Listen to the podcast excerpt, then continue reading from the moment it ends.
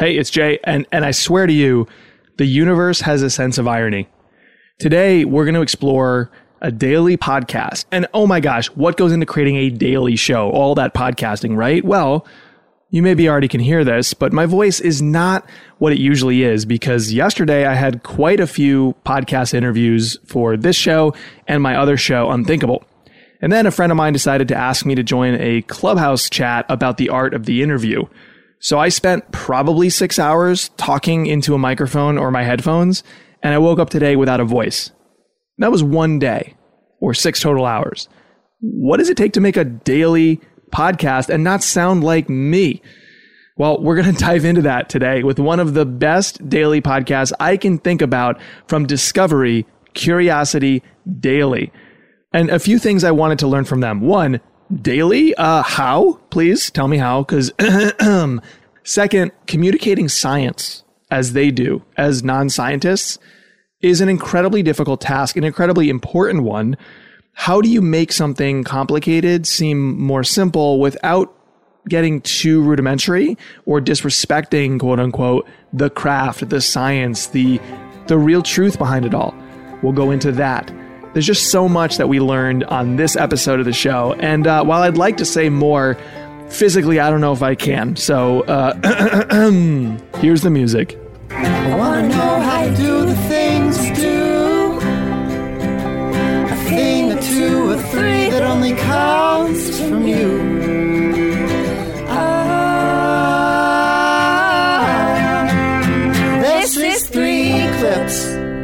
Welcome to Three Clips, where podcasters take us inside their best work. I am a very hoarse Jay Acunzo, but the show must go on. The things I do for you, my listener, and the least you could do is support us. It's really hard to make this show, uh, usually intellectually, but today physically. So give us a share, give us a review, uh, purchase my course on show development. It's called Growable Shows. There's a link in the show notes if you want to make a show that resonates more deeply and helps you own an idea outright in the market and in the minds of your audience and explore something that matters. Check out that course. Again, it's physically hard to make this show, not just intellectually hard.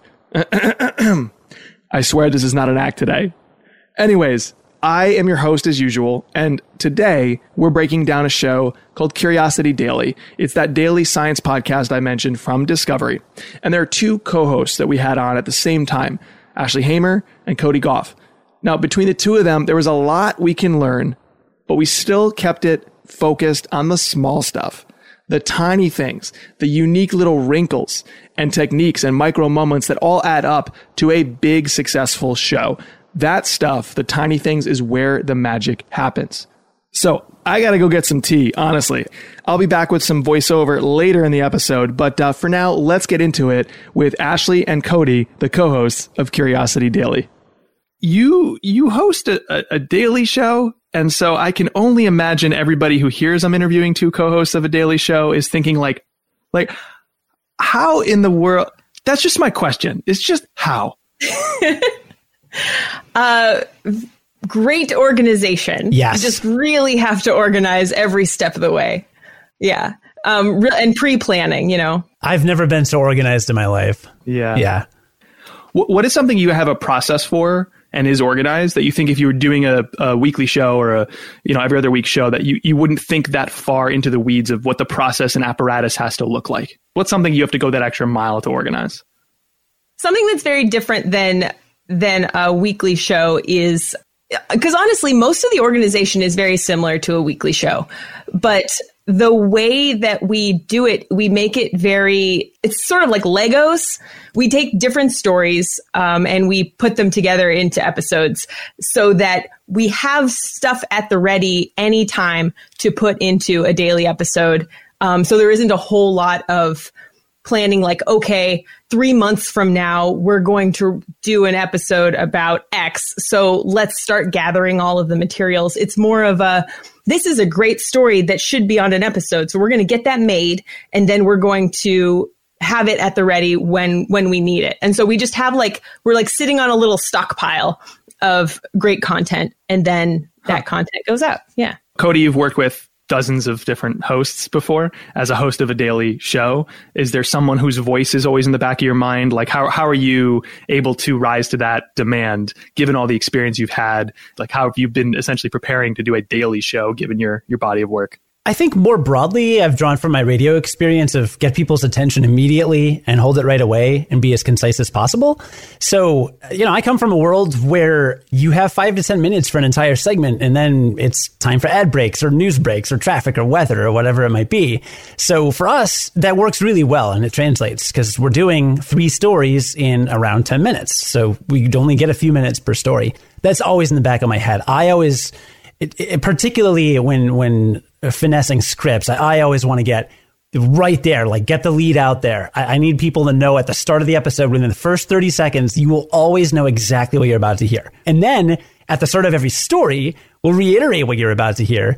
And then at the end of the episode, we do a wrap up where we kind of reiterate in very simple terms the three main takeaways from that day. So uh, it's just about a lot of clarity I tend to be a very emphatic person, so part of it's my personality, I think, and, and some of that repetition, and just knowing what people can process.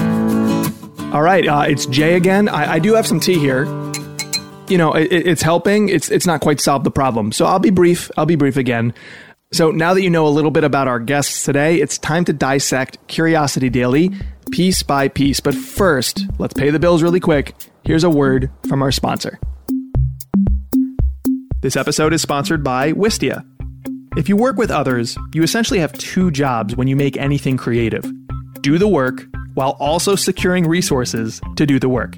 Inevitably, you have to get buy in from a boss, a client, a teammate, or 12, some kind of stakeholder. And honestly, that process is kinda, really, sorta, definitely terrible. Luckily, my friends at Wistia put together a resource that can help. It's a collection of research and data that can help you better secure resources to make a show, even if your boss is still skeptical. It ranges from the ROI reported by other brands making shows to the consumption behavior of podcast listeners and video viewers to what the creative techniques inside a show can do for a brand and its ability to grow audience and a lot more.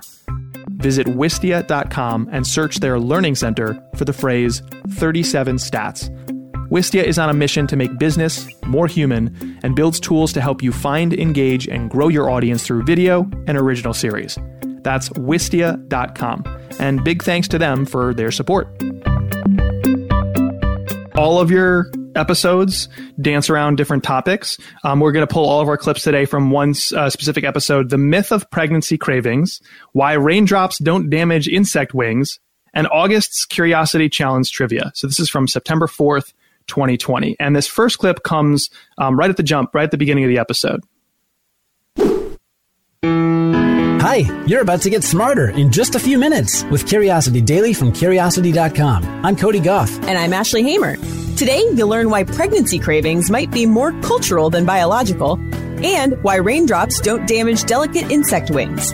Then play along at home and test your podcast knowledge with this month's Curiosity Challenge trivia game.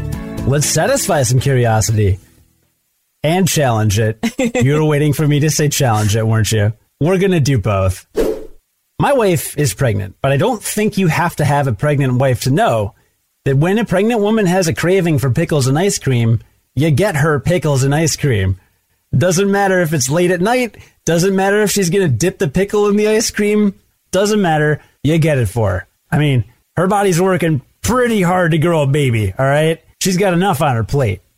And more than that, you might think, well, her body needs the nutrients, and cravings are nature's elegant way of getting those nutrients. But that last part is a little hairy. According to a new analysis of several studies, reality may be a little more complicated. So, obviously, you can tell right away there's a little bit of repetition across episodes. I think even if you've never heard another episode of your show, listeners to three clips can probably tell, oh, okay, they open the show a certain way and then lead into segment one. And, but I'm sure you're noticing some little variance between when you do that on other episodes and this one. So what uniquely stood out about your performance, your script, your delivery of, of that piece there? Uh, Cody, maybe let's start with you.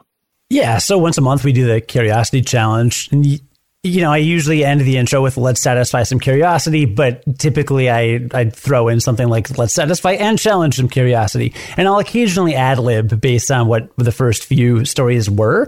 And in this case, it was after we had been doing it for a few months, so the listener had become accustomed to me saying, "Let's satisfy and challenge some curiosity. And so I, you know, I just did the pause just for a, you know, a small um, comedic thing. A, a, side note, the reason we say curiosity daily right at the top of the episode is because of Spotify and Pandora.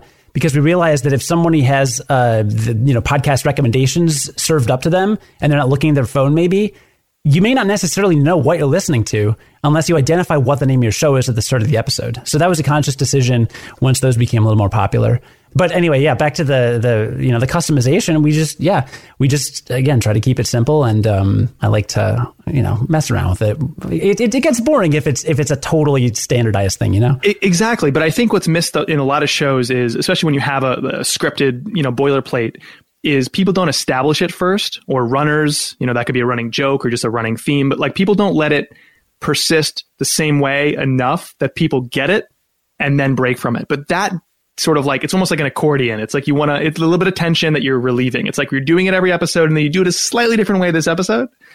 And those really passionate listeners, they're in on the joke, and I think that deepens relationships. So it's like a really subtle thing, but I think a very important thing when you do anything serialized.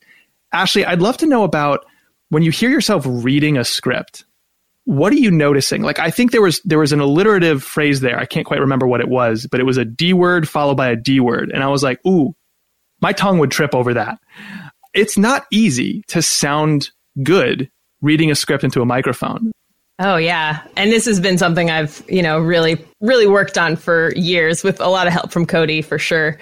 I think when I'm when I'm reading a script, I'm really focusing on trying to just do it in a way that might sound like I'm explaining it to a friend.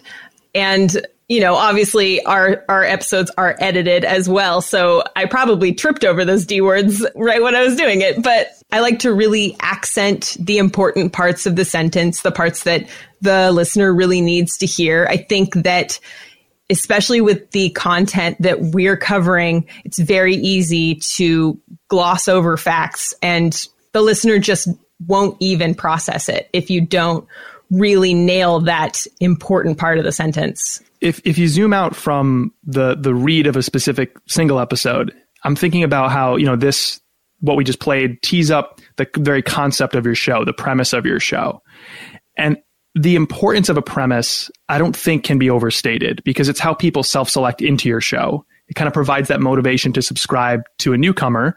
It's how people convey it to a friend. So it's how word of mouth happens, which is such a big way that shows grow and it also helps you focus. Like if you're making choices for your show you're helping like you know mold things to the premise like the angle or the you know types of stories you look for.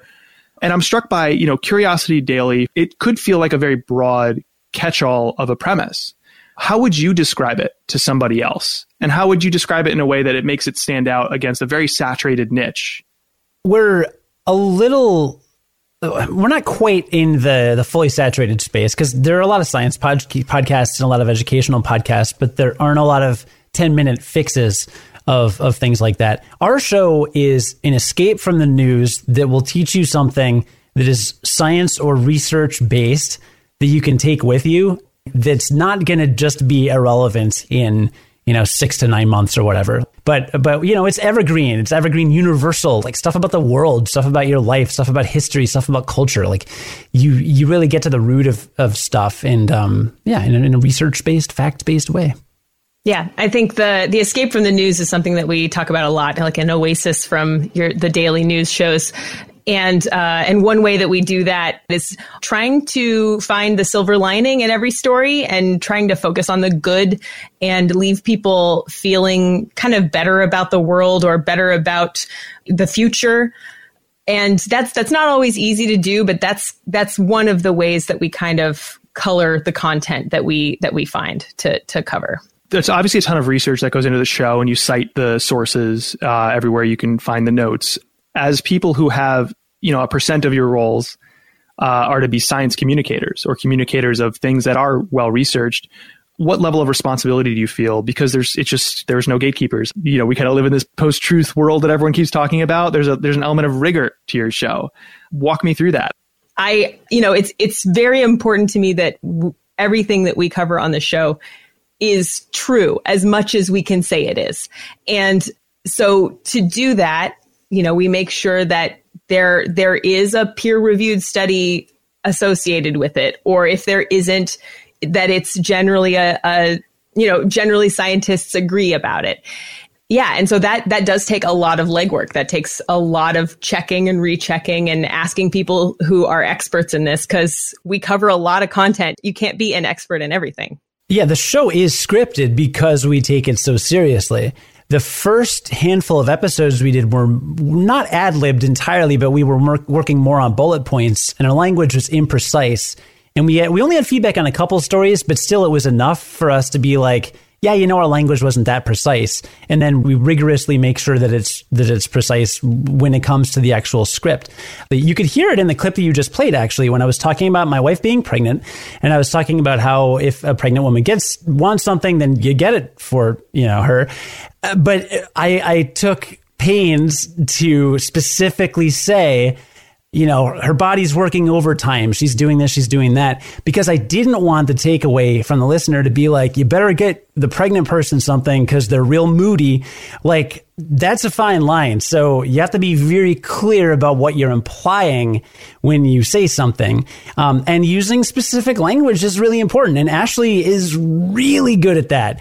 Um, there are there are words that are banned from the show uh, that we just you know we we're not going to say like oh that's totally insane or whatever because it could stigmatize mental health, right? So um, stuff like that. I think we take it very seriously. We we really uh, just pay really close attention to what we're saying and, and how we're saying it. So I, I love to move on to the next clip. We're going to move now from the clip that we think spoke to your show's premise to a clip that speaks to what happens after people think the premise is for them. Once they feel motivation to subscribe, you need to provide them motivation to stay. So the experience of your show. It's not enough to just have a great premise. You have to have a great format and execution and experience inside of it. And I think there's this like golden rule of podcasting, which is get them to the end. And so I would love to play this clip because I think it speaks to your ability to do that incredibly well. I think more so than most shows. It is a heavily segmented show. You're very, um, it's not stressful fast, but it is fast paced. And I think that helps with keeping people engaged and keeping them around. So I'd love to dive into this clip because in this clip, you slow it down, which is really interesting. Uh, so this is from the very end of the episode, and this is when you kind of start talking about the takeaways and banter a little bit as co-hosts. Here's the clip. Okay, so now let's recap what we learned today. Starting with the fact that pregnancy cravings aren't probably biological. Womp womp. They don't happen in every culture, for one thing. And the kinds of food that pregnant people do crave don't actually contain nutrients that are important during pregnancy. But hey, if you've got cravings, go ahead and satisfy them. I'm not going to judge you. The only weird like nutrition stuff we've kind of run into is that uh, my wife is a an avid drinker of mate, this tea like beverage from South America, and that has a lot of caffeine, right? Yeah. Uh, well, she just stopped wanting it. I mean, she was a like that was her coffee, right? Like mate was like her go-to every morning, and uh, yeah, just like totally stopped. Like, but not even like because of the caffeine content. It was just straight up like, yeah, I don't really feel like this. So, wow. My mom would always tell me that she ate entire flats of strawberries when she was pregnant with me. But I got to be honest, I know her today. She would do that now. So I don't think it was a pregnancy thing. Oh, the other weird thing happened was uh, so like my brother's a bodybuilder, so he's very nutrition kind of focused, and um, and he like convinced me at one point in my twenties to just stop eating bread. So. Uh, Cody, the moment you cut in after Ashley's uh, scripted read there, and it was it was a great scripted read, and the, and the value of that moment to recap something you learned was very very important. But the moment you cut in Cody, something changed in my brain, where it was like, you you felt like you were riffing a little bit more. So I'm curious, what's written in the script there? Is it just riff? Is it actually what you're saying, or is it a couple bullets about the story in your life? Because it felt like you shifted gears from straight up reading to more of that banter behind the scenes. We kind of know when to ad lib at this point. I used to write in the script literally ad lib in brackets but we kind of have a flow at this point. Sometimes if I think of something while I'm working on a script, or if Ashley thinks of something while she's working on it, we'll put something in the script. Sometimes I'll even black it out so that she can't read it. So she sees that I'm going to jump in with something, but it's not spoiled so that there's more of a live reaction. But a lot of times it, it's, it's off the cuff. Um, and I, I drew this from my radio background also. So I worked for I still do occasionally work with a, host, uh, Brian Noonan in Chicago, and listeners called in all the time that they they tune into the show to, to hear Brian, and I, I knew that going in when I joined Curiosity. I knew I'm getting hired to do an educational show, uh, but if the listeners don't care about the hosts and they don't have an attachment with the hosts, then we might as well just just have like an Amazon Alexa or something just reading a script. People aren't just going to come for information and stay for information. They come for information, they're going to stay for us. So um, that's always been an extremely fundamental part of the show that that's very, very important to me, and I, I always keep in. But I know that some people just want that information fix. So we've kind of drifted. You know, we used to do ad libs throughout the episode, and now they're a little bit more blocked into the end. And the thinking behind that is well, if people want to just hear three stories about science and then go on to the next show, great. They've got their three stories. They don't have to deal with, you know, us quote unquote wasting time. Yeah. And there's definitely time. It's not a hard and fast rule. There is one where in the first five minutes, we go back and forth about teleportation and what happens if you could teleport your body. And it's phenomenal. And it's like, it, like half of it is ad lib. And it's well, that's a, that's a very important question in teleportation, though. I mean, like, would you be the same person if you teleported? That just gets people talking for hours. And it's important to cover in the beginning, but also it was very bantery. Yeah. So, Ashley, you just very naturally cut in a little bit while Cody was talking. It's part of the relationship that you've developed, I imagine. Co host relationships are a special thing. So, Ashley, what do you know to be true about this relationship? How does it work? Why is it charming on the air? You know, it's it's something that you must have had to work at.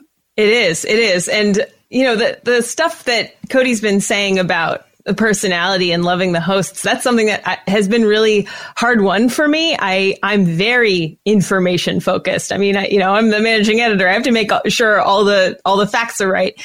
And so when we started getting feedback about us as people, that was surprising to me. I didn't expect that to happen. And now I've kind of learned that you know, it's it's becoming more natural. And and honestly, just Cody and I have been working together for years now, so we really have gelled, and we really do kind of know where our roles are. And at certain points we've we've overlapped too. Like i think cody cody just made a, a science metaphor the other day that he was like wait what did i just do? That's so weird. Uh, and and i'll I'll make puns every so often. I don't like it. Sometimes it happens.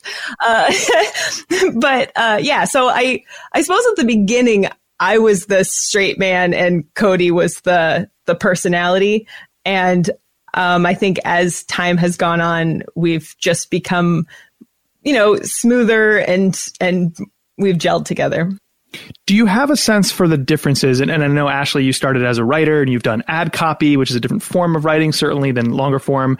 What are some of the stark differences you've noticed doing a scripted show between what most people who write things are used to and what people who write things for audio need to do? Yeah. Co- again, Cody's years in radio have really helped me with this.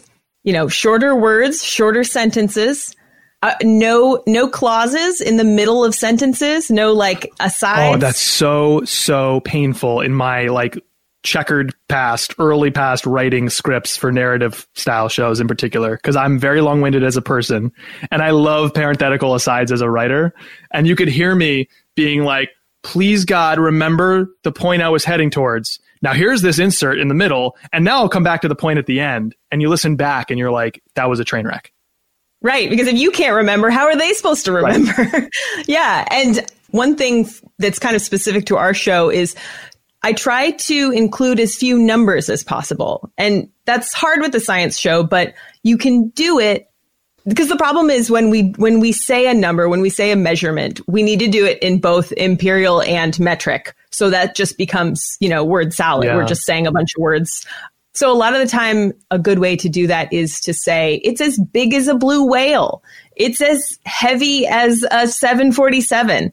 And it just gives you more of uh, a visual of what the thing is rather than having to think of numbers and then translate them. Maybe other people think of numbers differently than I do, but when I hear a number, it, it doesn't mean a lot to me. I have to go through some processing before I can really understand. And uh, what Ashley said about, uh, you said we, we need to do it in imperial and metric. Uh, we don't.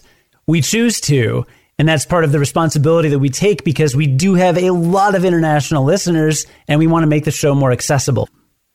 I, I, one of the things I felt um, so doing doing some teaching now of other podcasters who have seen my early work in narrative style and they're like I like to do a narrative style show. And I'm like you say that now but you don't. Uh, uh, trying to help people understand some of the subtleties of scripting for audio I think the best way is just just push them out of the nest and just be like do it record it hear yourself back. You'll learn so much by just doing that process. And and one of the things I, I, I noticed is it's it's important but difficult to master this nuanced idea of introducing tension. So I, we had an interview with um, Lizzie Peabody, who hosts Side Door from the Smithsonian, and she talked about one of her uh, pet peeve tropes in narrative style or, or any kind of scripted podcast is when someone said, I, I wanted to get to the grocery store. The problem, my car didn't start. And it's like that's a very overly manufactured moment of tension. So I'm wondering how you guys think about, you know, raising the stakes having intrigue, creating tension. So it does feel gripping because the reverse of that, the danger is, especially a show like yours, it could just be fact fatigue. It's like, here's a fact, next fact, here's a fact, here's a fact, here's a fact. So you have to have that arc, that story, that tension to it. How do you think about writing that in? Well, yeah, I think our our real danger with that is not uh, the problem. It's more what's the deal with this? Because you become if, Seinfeld podcasters. right, exactly. Because if that question is not a question most people would have, well, like, why do you care? Like, what, like, why are you talking down to me? I, I, ne- why would anyone wonder about this? Like, you have to make the value known. You have to let them know, like, no, this is weird. You should wonder about this but it's very easy to just like, how are we going to start the script? Oh, let's just be like, hey, have you ever wondered about this really esoteric thing that you've never heard of? Like, that's not, that's not going to fly. The, the real trick though is because we like to let people know what they're getting. So there's a real dance you have to do between saying, okay, this next very short segment you're going to hear is about this thing and you're going to love it but also, we want you to get to the end. So we don't want to tell you everything. So that first, you know, couple sentences is really important and has to achieve all of those things.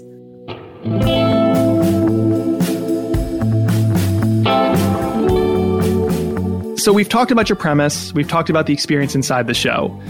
The premise provides motivation to subscribe, the experience provides motivation to stay for the listener. And when you get people's time investment like that, daily show is obviously a, a heavy time investment. You get to start earning trust and love over time, which is really what our shows are for, is that deeper connection in a world of content that so often trends shallow and chases the algorithm and the clicks and the sensational. And and I think there's subtle things you can do to develop that connection. And then there's very overt things you could do. And, and both of them are very useful. And we've pulled out a very overt thing that you do to build community and a connection with your audience, which revolves around trivia. And so I'd love to just play that clip. This happens, I believe, partway through the episode. It is not the final moment of the episode, but it's a recurring thing you do. And so here's an example of you building community with a listener. And as an amazing gift to me, when Cherie, our producer, plucked this awesome episode out of your feed and said, let's take a listen to this one, I was like, wait a second, I know this guy. Because from down the street here in Boston, here comes Tom Webster, who I've hung out with at conferences and spoken on stages too. And him, his wife Tamsin is a friend. And, and I was like, this guy is on their show. So this was awesome. This is a treat for me. So here is you talking to a listener slash SVP of Edison Research, one of the premier research firms in podcasting, Tom Webster. All right. Uh, this is the last question. Question number three. A recent study concluded that men probably shouldn't pose with this in their dating profile pictures. Is it A, a tiger, B, a baby, or C, a house cat? That would be C, a house cat. That's right. Yes. There's a very strange psychology study, but that's what they concluded. Nice. Tom Webster, you got all three questions correct. Nailed it. A perfect score! Tom clearly knows his stuff. How did you do? Well, if you'd like to play next month, or if you have a question you'd like us to answer on the show, shoot us an email at podcast at curiosity.com. One of the things I imagine is difficult to do with a daily show is to actually get true value from the backlog and to make sure people don't miss stuff. So I love that you're actually overtly talking about different things you've covered in the past and, and overtly building community with people. I'm curious, in addition to the trivia, how else do you think about all this hard work that has gone into all of these episodes that are so quickly buried in the feed as time passes? How do you make sure they don't just become this quick little moment and then, like vapor, they disappear? Uh, so, I designed a pod. We designed our podcast website to basically become a searchable repository of all our episodes. It's kind of all you can do. You know, I just want it to be around and have nice keywords so that people can go find it. Some sometimes we'll share older episodes. We will rerun clips from older episodes to let people know like look there's more than 700 episodes chances are you haven't heard all of them maybe wow. you have some people have said that they've listened to every one which is great Ashley, when when Cody said uh, keywords, you made you made a face. It wasn't a face that I could describe as good or bad. But what was going through your mind? Oh, I was just I wanted I wanted him to talk about the way that we've been doing little rerun segments because we actually started that when he went on paternity leave. We were thinking, well, what's a way that we could keep Cody involved with the show, keep people hearing Cody's voice while he's away having raising a baby, and now that he's back, we're like, actually, that's really good. People haven't heard a lot of these. We should just play them. So we're doing it once a week. We're running an old, an old segment. And the same thing is true with the trivia. It wasn't a, it wasn't primarily to keep people hearing old content. It was to connect with our audience during COVID when we thought that maybe people needed more of a human presence. And I I think maybe partially I needed more of a human presence also, so I got to actually talk to our listeners. But yeah, and it's turned out to be a great way to be like, you know, if you want to hear these episodes and you haven't, here here are the links in the show notes. It can do a number on your sense of self to be a public performer and personality. And one of the things I'm curious about is we've we've had people on this show before say, yeah, you know, I'm just trying to be my true self on the microphone. And I think the on the microphone part is is something we we don't pay enough attention to because it's not actually your true self. It's your true self on the microphone. The context is different than if they're actually hanging out with you face to face.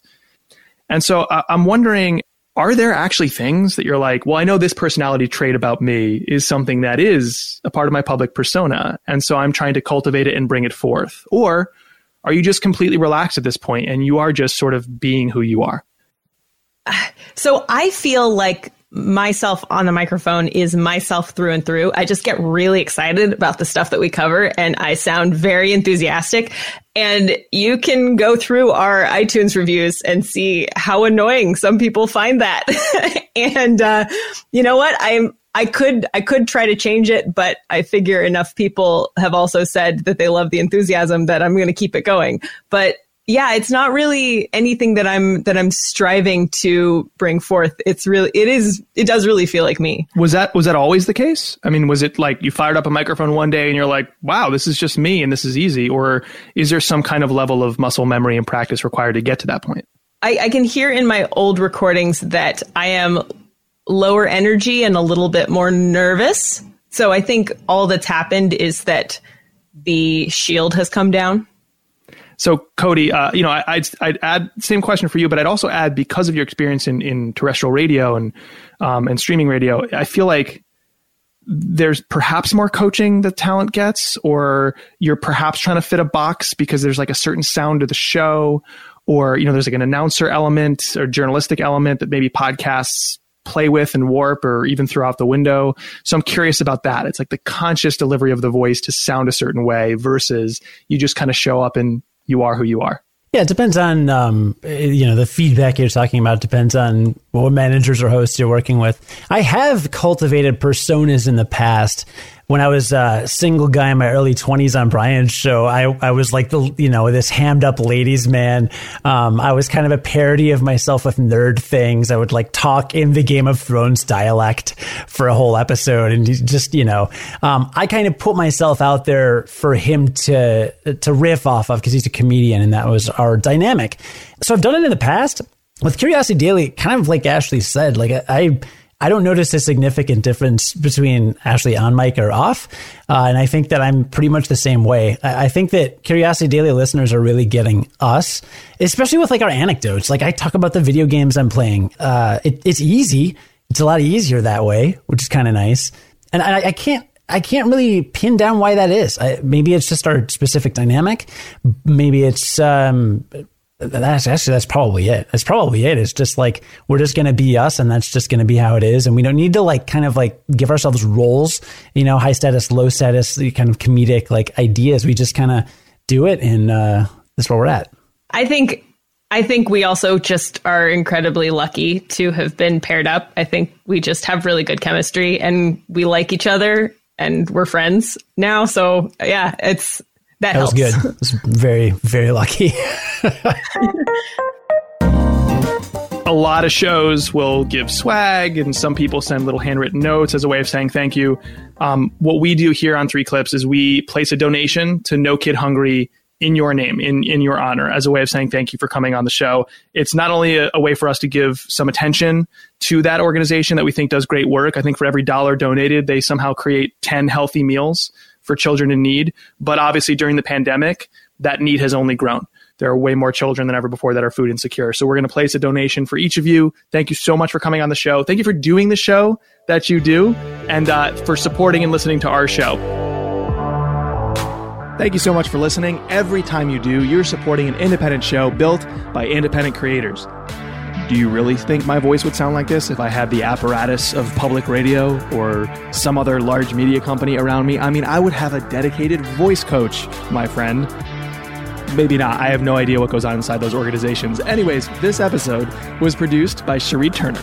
Original theme music by Cardboard Rocket Chip. Big thanks to our presenting sponsor, as always, Wistia. Wistia sells tools for podcasters and video marketers who believe in making business more human. You can explore those tools and their original series about building modern, creative, human centric brands, all of which is found at wistia.com or check the show notes for a link to their site. Lastly, you can subscribe to my newsletter, Playing Favorites, to get one new story from me every Friday morning, all about making your audience's favorite things. That's the job. So let's push aside all the other junk and noise and focus on why we do this work to make stuff that matters. All of these links are in your show notes. Oh, and hey, I launched a brand new website. You can go to jayacunzo.com now. Check out what we've done with the place. I love it. I can't believe it's here. It's like Christmas morning for me. All of my shows, my newsletter, all my projects are found at jayacunzo.com. So check it out, jayacunzo.com. All right, now let's go to our final bonus segment. As you know, every episode we ask our guests for a podcast that they want to recommend to you that is not at the top of the charts, a show they want to show some love to. We call this segment Play It Forward. I know the rule is that it's not supposed to be famous. It's a little famous, but I still think a lot of people haven't heard about it. So I love nonfiction shows. I, I'm not really big into comedy shows or fiction shows. Yet this show is something I just enjoy immensely. And it is called Everything is Alive. It's interviews with inanimate objects. All of the inanimate objects are played by comedians, and the interviewer is Ian Chillag. And it's just, it's so delightful. It, you would not think that you would enjoy an interview uh, with an inan- with a light post or or something like that, or or a mirror, but it is just the best. Wholeheartedly agree. Cody, what's your show to play it forward to? My favorite podcast is called Citations Needed. It's hosted by uh, Nima Shirazi and Adam Johnson. They're two academics, and they take an academic approach to the way the media talks about certain things. It's a very political show. There are people that will not like it at all, like at all. It is not for everybody.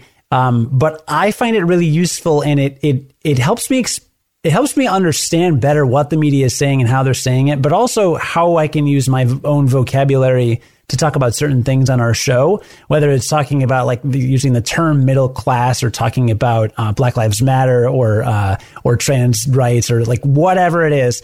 Language is really important, and it kind of pulls back the curtain on the way it's used by the media in sometimes some nefarious ways. So it's, So- it's a, I'm a big fan.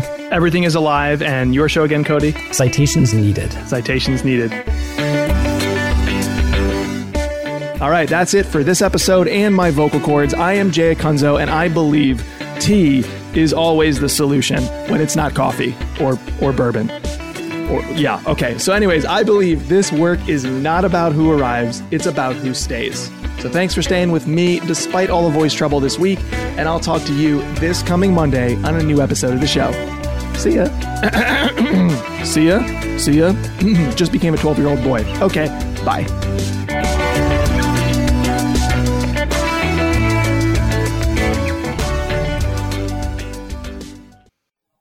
Hey, it's Jay again. Uh, you know, the guy that was just talking to you. I, I'm adding this afterwards because during my conversation with Ashley and Cody, I'd asked them how they approach their responsibility as science communicators to, on the one hand, make the science they're discussing accessible for the layperson, but on the other, to somehow still honor the fact that a lot of intellectual rigor and a lot of details they can't get to go into the stuff that they're exploring. And Ashley later contacted me and said, You know, I thought about that a little bit more. I'd love to send you my full take on it. And I thought it was great. So I want to play that for you now. Here's Ashley answering that question in more detail. Hi, all. This is Ashley with the answer to a question that's been on my mind since you asked it. Basically, the question was in reference to the way some of the science is oversimplified. And this is a concept that I think about all the time. So, this is what I think about it. Basically, there's a difference between accuracy and precision. Precision is about level of detail. Like you'd use more precision with a PhD student than you would with a five year old.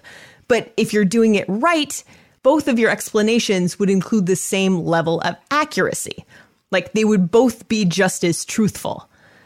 So, like, an example would be eating that Girl Scout cookie lit up the reward center of my brain versus thinking about Girl Scout cookies triggered a spike in my mesolimbic dopamine pathway that made me want to eat the cookie.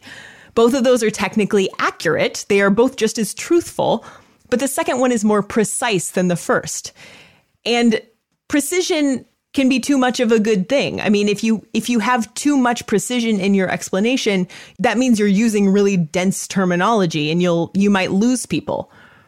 So basically, my MO is I try to explain scientific concepts in a way that's accurate but imprecise enough for a general audience science fan to relate to and understand.